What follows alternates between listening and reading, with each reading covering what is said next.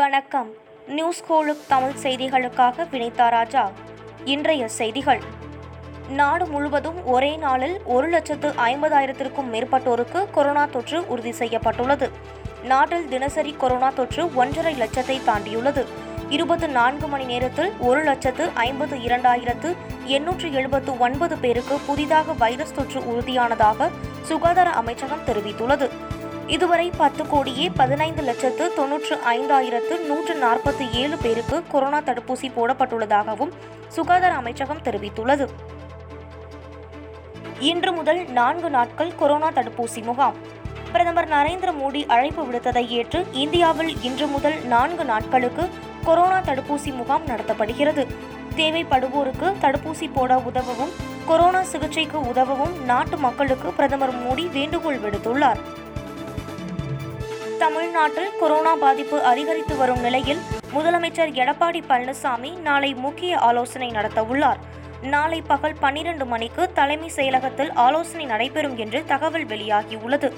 மூத்த அமைச்சர்கள் சுகாதாரத்துறை அதிகாரிகள் இந்த ஆலோசனையில் பங்கேற்கின்றனர்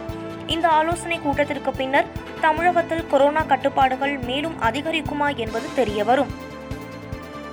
கொரோனா தொற்று பாதிக்கப்பட்டு சிகிச்சை பெற்று வந்த ஸ்ரீவில்லிபுத்தூர் காங்கிரஸ் வேட்பாளர் மாதவராவ் உயிரிழந்தார்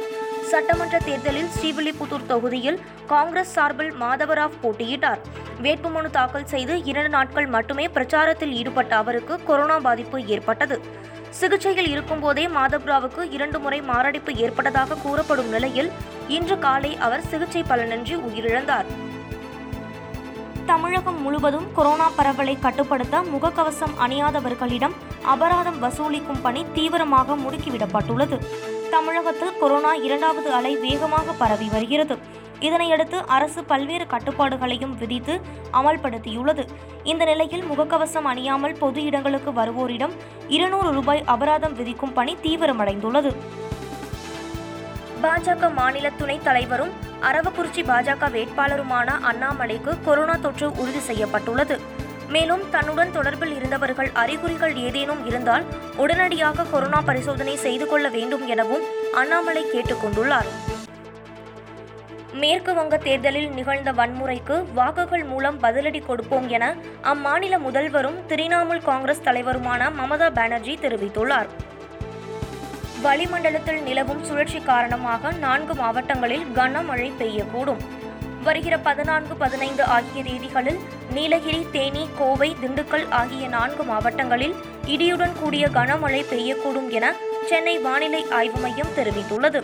மேலும் மேற்கு தொடர்ச்சி மலையை ஒட்டிய மாவட்டங்கள் மற்றும் தென் தமிழக மற்றும் வட தமிழக உள் மாவட்டங்களில் மிதமான மழைக்கு வாய்ப்பு இருக்கக்கூடும் எனவும் தெரிவிக்கப்பட்டுள்ளது ஐபிஎல் மூன்றாவது லீக் ஆட்டம் ஹைதராபாத் கொல்கத்தா அணிகள் இன்று பல பரீட்சை ஐபிஎல் தொடரில் இன்று சன்ரைசர்ஸ் ஹைதராபாத் மற்றும் கொல்கத்தா நைட் ரைடர்ஸ் அணிகள் மோதுகின்றன நேற்று மும்பையில் நடந்த இரண்டாவது லீக் ஆட்டத்தில் சென்னை சூப்பர் கிங்ஸ் அணியை ஏழு விக்கெட் வித்தியாசத்தில் டெல்லி கேபிட்டல்ஸ் அணி தோற்கடித்தது